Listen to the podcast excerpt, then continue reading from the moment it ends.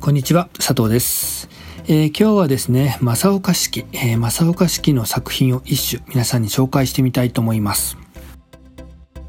それでは早速読んでみたいと思うんですけれども、今回ご紹介するのはこちらですね。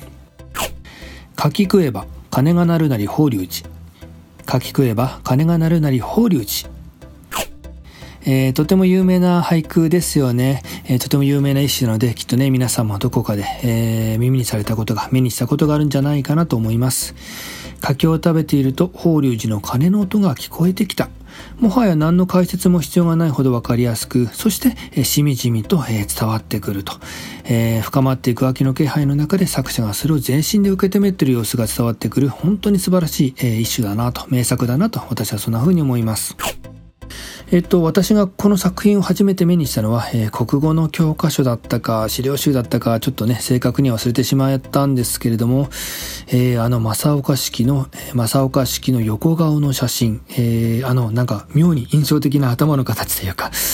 なんかねちょっと特徴のある頭の形をした横顔のね、正岡子規の写真と一緒にこの一首が掲載されていたように、なんとなく覚えています。その当時の私は俳句っていうのは難しいと、大人向け、そのように感じていたので、まだ俳句っていうのは自分にはね縁が遠い世界かななんてね、そんな風に考えていたんですけれども、この正岡子規の作品はなんとなくわかるような気分にさせてくれたんですよね。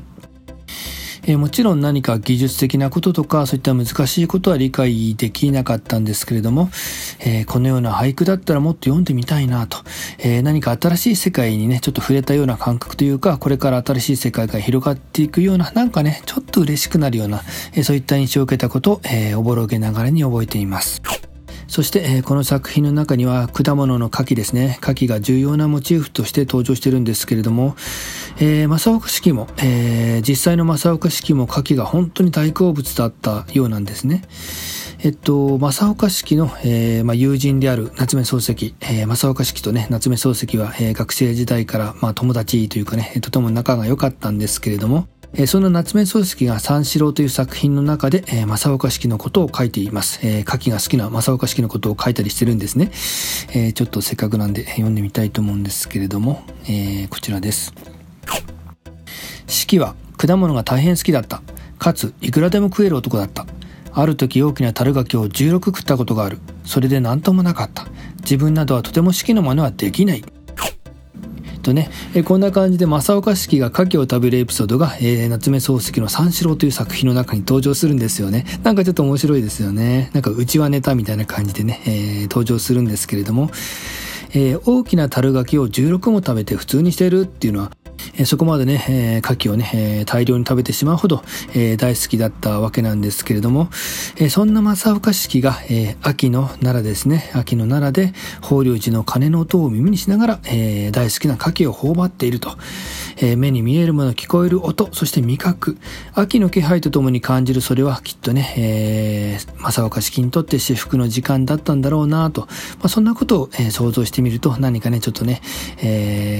心が落ち着くというか、何かね優しい気分になれる、そして、ワクワクした気分になれる、そんな素晴らしい作品なんじゃないかと、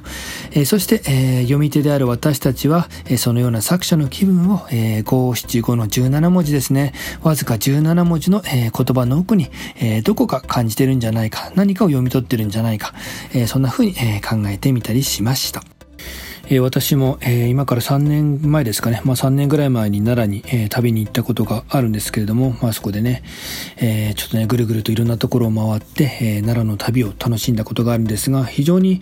どこに行っても楽しくて、とても雰囲気がいいんですよね。雰囲気が落ち着いていて、今はね、このような状況なので、国内旅行もなかなか難しい状況ですけれども、またね、状況が落ち着いて自由にね、旅を楽しめるようになったら、また絶対に、奈良に行ってみたいなと、今度はですね、秋の時期に、ぜひ奈良に行って、で法隆寺の近くで、樽柿売ってるかどうか分かりませんけど、樽柿とか、ちょっとね食べてみたいなとね、そんなことを考えると、またちょっとね、これからも頑張れるような気がしました。このチャンネルはですね、このような感じで文学作品を通して考えるヒントを皆さんに提供していきたいと思っています。よろしければ、リクエストとか感想とか応援メッセージとかいろいろと、お寄せいただきまして、一緒になって盛り上げていただければ嬉しく思います。今日はですね、正岡子規の俳句の一首を皆さんに紹介してみました。今回の内容はこれで終了です。ありがとうございました。